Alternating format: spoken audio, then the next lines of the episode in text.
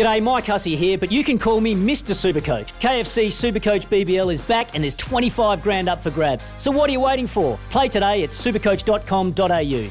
T's and C's apply. New South Wales authorisation number TP slash 01005. Want to witness the world's biggest football game? Head to iCanWin.com.au, predict Australia's score with a crystal ball, and it could be you and a friend at the FIFA World Cup Qatar 2022 semi finals, all thanks to McDonald's. Maccas, together and loving it. TNC's apply. Big talk, big opinions, the panel. Talk, talk, talk to me, yeah. The panel today is Lavina Good, of course, and uh, Ross Carl, uh, and uh, really some diverse things to talk about, good and bad. Shall we start with the good this morning? And we'll start with you, Lavina, with uh, Benji Marshall's retirement yesterday from the NRL. Uh, just a quick, a quick memory for about Benji from you. I love Benji. Honestly, one of the good guys. I've always been a massive fan of him. I love what he's brought to the game of rugby league. You know, this kid from Whakatane did so well to, to break it in the big league in Australia. And the one thing that resonates with me when I think of Benji Marshall Smitty is the fact that he comes with integrity and he plays with passion and pride. So he's a fine representative of rugby league and he deserves every accolade he could possibly get from every rugby league fan. Yeah, very well uh, summed up and and uh, very short time. I think everyone agrees with you on that, Ross. Um, you're in charge of uh, a lot of programming at Sky, particularly uh, podcasts and things of that nature. I just wonder, is there one coming up with in Benji's League, hosted by Benji Marshall? Have you got one of those coming up shortly? he's a great talent on TV, and he has been ever since he started. I suppose that's one of the things about Benji, isn't it? His confidence, um, his charisma. Uh, you know, got him on the Footy Show. He got him involved in Channel Nine really, really quickly, and yeah, I'd love to get him involved in something with us. it would be brilliant. Uh, have him alongside Adam Blair talking rugby league. But you know, when I think of Benji, I think of him kind of like Carlos Spencer, in that maybe he's not the greatest player of all time, but he's one of the most influential players of all time. You know, when you think about the things he did, you know, that flick pass. Nowadays, you see flick passes like that every week. And it's because this young kid from Whakatane went out and said, I'm going to do what I do in the backyard in an NRL field. And people hadn't really seen it happen like that before. Um, you know, but he had his struggles as well. And I suppose it's one of the interesting parts is, as opposed to canonization of a player when they retire after such a long career, everyone looks back probably at mostly the great things and, and are very quick to throw out the word goat. But, you know, the Benji had his struggles too. You know, that initial separation from the Tigers was pretty tough for him. Then there was the rugby stint. He went to Brisbane when he went back to the league and he could barely play. And then even his recent stint at the Tigers, he was really struggling to make the first team, you know. So I suppose one of the other enduring things about Benji is that he's a survivor. Somehow he continued through all of those things and managed to get over 300 first grade games. Maybe not the greatest player of all time, but certainly one of the most influential.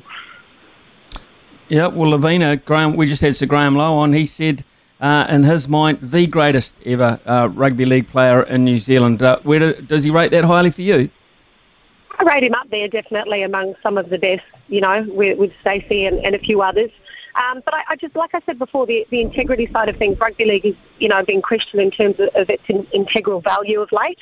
And I just think of, of Benji and I, I think of wonderful things about him. And I'm not talking about the goose step or the pass in 2005. It's beyond that. It's what the passion when he wears the the um, national jersey and how much that means to him, and he's not afraid to cry and let people know that it's such a momentous occasion for him. So I, I think you know the Warriors, the way they've been um, lately in, in terms of looking for ambassadors and people to represent them.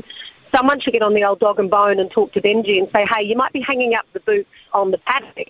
If you want to talk about a cultural job or a job where you can build team confidence, then the Warriors should certainly be pouring out some money for him because he's got a lot to offer the game, even though the goose step might have gone and things have slowed down a bit. I think in terms of what he can bring to the game, he'd be a great ambassador for the Warriors. So I'm hoping that conversation might be taking place. Let's hope so anyway. Well, Lavina, let's look at the other side of uh, what happened yesterday, and uh, that came first. Thank God Benji came after this. Uh, because the Manu Vatuvei realisation that he is guilty, he has admitted it. Um, he's fighting, facing the prospect of some jail time. Um, how does uh, how did the, you you react to this news? Were you, were you gutted? Were you sick? Were you surprised? Were you angry? Uh, I mean, any emotion?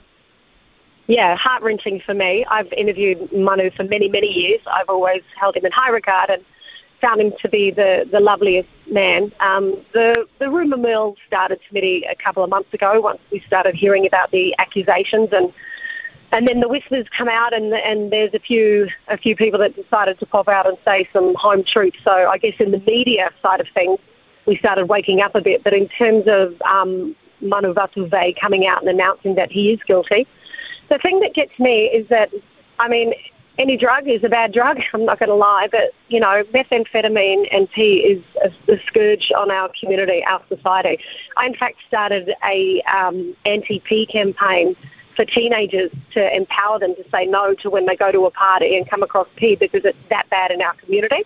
And that campaign was called P Not Once. And I just don't tolerate anyone that can have anything to do with importing that drug because it's not just destroying young kids' lives, it's destroying communities, it's destroying poor communities, it's destroying people that are healthy, and it's killing people. So I'm not going to lie, I'm really, really, really disappointed. My heart's been broken uh, by Manu Vatuvei, and I will no longer hold him in high regard, and it's a shame. It's a shame because he is one of the greats when it comes to rugby league, but now he can face the consequences of his actions. You live by the sword and you die by the sword, and that sword is very, very sharp for Manu at the moment. And for you, Ross? Uh, it's really sad, isn't it, when you look at what's happened with Manu this week, what we've seen with Reece Walsh, what we've seen with Cameron Munster and the Storm players. It's very obvious that drugs are highly aligned with young professional athletes at the moment, um, particularly in rugby league, obviously. And the decision making and the influence it's had over these young men, um, you just wonder. I know clubs try really hard with the culture, but boy, there's obviously some work to be done. And um, you know, you hear stuff about the development of men's brain, you know, and they're not fully developed for decision making until their mid twenties. And I certainly know that I made my biggest mistakes in my twenties on alcohol, and these kids are probably you know doing that on drugs, which is probably making things even worse for them. And, and they're so empowered to get these kind of things because they've got these connections from being famous. And it's just a real worry for rugby league that we've had so many of these things come out now, and, and it really needs to be fixed. Okay, uh, folks, if you'll stay with us just uh, for the news break, because uh, another couple of issues, uh, another league one for you, Lavina, in particular. Big talk, big opinions, the panel. Talk, talk, talk to me, yeah. And the panel this morning is uh, Ross Carl and Lavina Good. And Lavina, uh, Reece Walsh, mentoring uh, of Reece Walsh. I understand it's uh, going to be done partly by Gordon Tallis anyway. Yeah, I heard about that. Why not get? Why not give a 19-year-old kid that's troubled at the moment and being exposed in Australian media? Why don't you get him um, mentored by a guy that's retired that was an absolute thug on the footy field and spent most of his time trying to choke players and take them out on the sideline? I just don't know what's happening with the Warriors at the moment. There's plenty of people that could mentor Reece Walsh, and if this is a, an attempt by the Warriors just to say, hey, we're doing something in terms of his rehabilitation, I'm not sure if it was the right choice. I don't think Gordon Tallis is the right one. There's, there's plenty of Kiwis that could do the job. Remember, he does play for the Warriors. I could see someone like Simon Mannering or Awen Guttenbeil or someone come up to him and, and tell him that that's not the sort of thing that you need to do, mate, if you want to play as a warrior. I mean, I'll, I'll do it. I'll, I'll take the kid on. In fact, open up the borders and give him to me because I'll tell you what I'll do with Reece Walsh. I'll make him vacuum my floor, fold the washing, clean the toilet, and have a sense of responsibility. And then I'll sit him down at dinner with my whānau and I'll get him to explain to my 14 year old son that plays rugby league occasionally and absolutely idolises this kid and tell him, why did you take cocaine? Why don't you do that, Reece? That's a way of mentoring you. I don't know what Gordon Tallis is going to bring to the party, but this kid needs a little bit of levelling. He needs a bit of purpose and direction. And if he is going to remain at the Warriors, he needs guidance. And I don't know if Gordon Tallis is the one to guide him. Yeah, very valid point, actually. I, I get where you're coming from there. And uh, uh, I'd pay his airfares to see him sit around your dinner table. I'll promise you that. Uh, Ross, here's, uh, here's one for you, Ross. Uh, the NPC, and it looks now, uh, for all intents and purposes, we read a story earlier that um, the Auckland teams have uh, have all but given up uh, on rejoining the comp. Yeah, it's pretty sad, but I suppose there's not a lot that can be done about it. Um, I've heard rumours about the possibility of an Auckland comp um, happening um, up here and behind closed doors, I suppose. But what can you do in this situation, really? The government's decided not to give them any exemptions, and, you know, with the way that COVID's spread down into Waikato and, and now through, you know, through Hamilton and out to, you know, some of the other places in and around the country out there, Kāwhia, etc., you can see why they wouldn't want teams coming in and out willy-nilly um, because it's, you know, it's a real problem for us now. This virus is about to get around the country. Um, and, you know, we've managed to contain it until now. The government needs to be super safe on this. So I can understand why the decision's made, but, you know, for, for all of those players, I know uh, Bryn Hall's a guy I work with closely, and he's absolutely gutted that he's not being able to play rugby. He's having to sit back and watch and, and, and not get into it. And, and those guys have got their dreams. They've also got their careers. Um, you know, so many of these players within the, um, the Bunnings NPC are part-time rugby players, and they've got jobs, and they're trying to do rugby on the side, etc. And it's really difficult in these unions, especially you know when I think of the unions in Auckland, probably counties more than anyone else. They don't have much money, you know, and and if they don't get ticket sales and they don't get their little take of cash, come next year they're going to be in all sorts of trouble. You know, provincial rugby is a really hard place to survive, and unfortunately, COVID's having its effect, and, and unfortunately, the Auckland teams are the ones that are feeling it the most.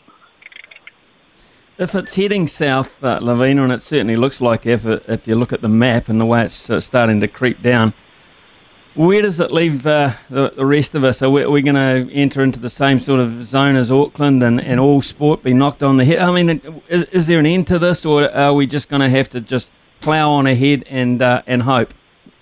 Yeah, no, it feels like there's not an end to it. Eh? It kind of feels as though that's the direction we're going in.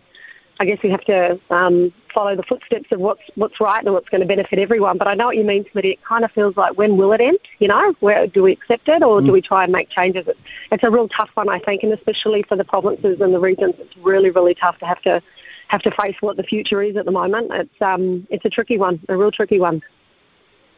Uh, in terms of um, what we can watch this weekend, uh, Lavina is uh, the Silver Ferns uh, against the men. Now this is it's not the first occasion they've played each other, but it's quite a unique thing in sport, isn't it? Um, uh, yeah. How, how, do you see the importance the importance of this to the Silver Ferns in particular? Yeah, not not so much importance. I don't know how much it is in regards to importance. I mean, an international fixture, Ross will tell you, is a lot more important, obviously, than playing um, a New Zealand men's team. But there, there's a fair bit of hype around it. I know more people that are talking about this, in fact, than than they were in regards to the the Test series against England, which I found the last two games really, really scintillating and and great netball action. So um, it's another opportunity for the television broadcasters to make money, obviously, to put it on the box, which is good, and it might generate a bit of interest. And also, it's good to, to see um, parity. I think over the years we've come to terms with the fact that women play rugby. There was a time 15 years ago when no one would watch them, and now they're the superstars of the sport. And I think it's, it's pretty cool to see that, that men play netball as well. So there'll be a fair bit of interest. I know I'll be watching for sure. Um, mm. And I know for Noeline Taurua, it's really about fitness for this one as well to see how, how conditioned the players are because these, these men are good, they're fast, and they're very, very tall. Eh, they are, um, and, and, they're very, very athletic. And uh, I guess uh, whilst they, uh, if it's a game that you can't be too physical, uh, Ross, the, their physical presence uh, will be pretty daunting up against um, some of those uh, those young ladies. So that should rate pretty well for Sky, shouldn't it? Yeah, I would have thought so. I think that the last couple of years, especially with that very tall shooter whose name um, passes me by right now, you know, there's been some real talking points that people really want to tune in and see and, and, and have a look at. So it's also a quite different style. I'm no netball expert, but the men appear to be a little looser. Um, they're a bit more Benji Marshall than they are Scott Prince in the way that they approach their game, you know. So I, I kind of like, I, I, I, I, it makes for an interesting watch, you know. Okay, uh, just finally, uh, Lavina, will you would you be, it's on Sky Sports 3, Sam Cane playing for King Country. That's probably one of the biggest bits of news of the week. Everyone's talking about it. It's the talk of the town. It's um, everyone's talking about that more than what they did Rene Ranger beating Waikato a week ago, and uh, he stole the limelight for quite some time. So um, he's actually one of my very, very favourite players. I was quite happy for Ranger. That was all, all good. But yeah, everyone here in the Bay Plenty is talking about it. Sam Cane, one of their babies, the one and only. It's uh, a talk of town. It's quite nice to share the players around. I think you know, um, there's a lot of player loyalty and club loyalty with so many players. But then again, if there's an opportunity to play for another province and, and try and take their rugby field and expertise to the next level, I think it's a good thing. So, yeah, who would have thought, eh? I wouldn't have guessed that one. No way would I have guessed that one. I wouldn't have guessed that Reece Walsh would have been caught with cocaine either. I know No. nothing. I know nothing. Well, you know enough for us. It's been great to having you on uh, uh, this morning, Lavina. Thanks again. And for you, Ross, I guess every day is a new day and an interesting one for you because everything that's uh, put off or curtailed in terms of coverage on Sky, you have to try and fill the hole somehow. So never ending at the moment. Well, that's uh, for me and then probably Marcus Kennedy, who's uh, who runs the live sports side more than me. Um, constantly reacting. You know, after the announcement that we weren't going to go to level two on Monday, changing the way that we're doing things. You know, things like getting you into Auckland to do our Cricket World Cup coverage coming up in the 2020s just becomes a little bit more difficult for us. You know, everything's just a little bit more taxing, but we're getting some programming out. We're, we're getting some stuff on board. And one of the great things for Sky, and I know this is a, a silver lining for something that's really horrible, is that when people are at home, they're watching their telly. And so, you know, a lot of people are tuning in to the NRL Grand Final and watching the domestic rugby. And we've obviously got the um, the big Farah Palmer Cup final this weekend. Hoping to see maybe Waikato knock over those Cantabrians. You know, those kind of things are getting good viewership. So, in a lot of ways, for Sky, um, we're doing we're doing all right out of it, even though it's really hard to get so much of our coverage across the line. Okay, thanks very much, Ross. I appreciate your thoughts this morning, and to you, uh, Lavina, as well. And uh, yeah, I look forward to uh, round two of uh, you and Gordon Tallis uh, with a little bit of Reece Walsh chucked in the middle. Thank you very I, much. I don't think he's going to. Um, she's not going to come to my house for dinner. Okay, uh, no, maybe not. Maybe, but uh, you know, every, I mean, even even Bryson DeChambeau is going to play golf with Brooks Koepka. You, you have to make up at some point. Yeah, true. That's true. But you can come, though, Smitty. You and I will have a good old quartet or easy peasy, mate. Easy peasy. We we certainly will, Lavina, and when I'm in the Bay, I certainly will look forward to it. Lavina Good and Ross Carr this morning, they were the panel.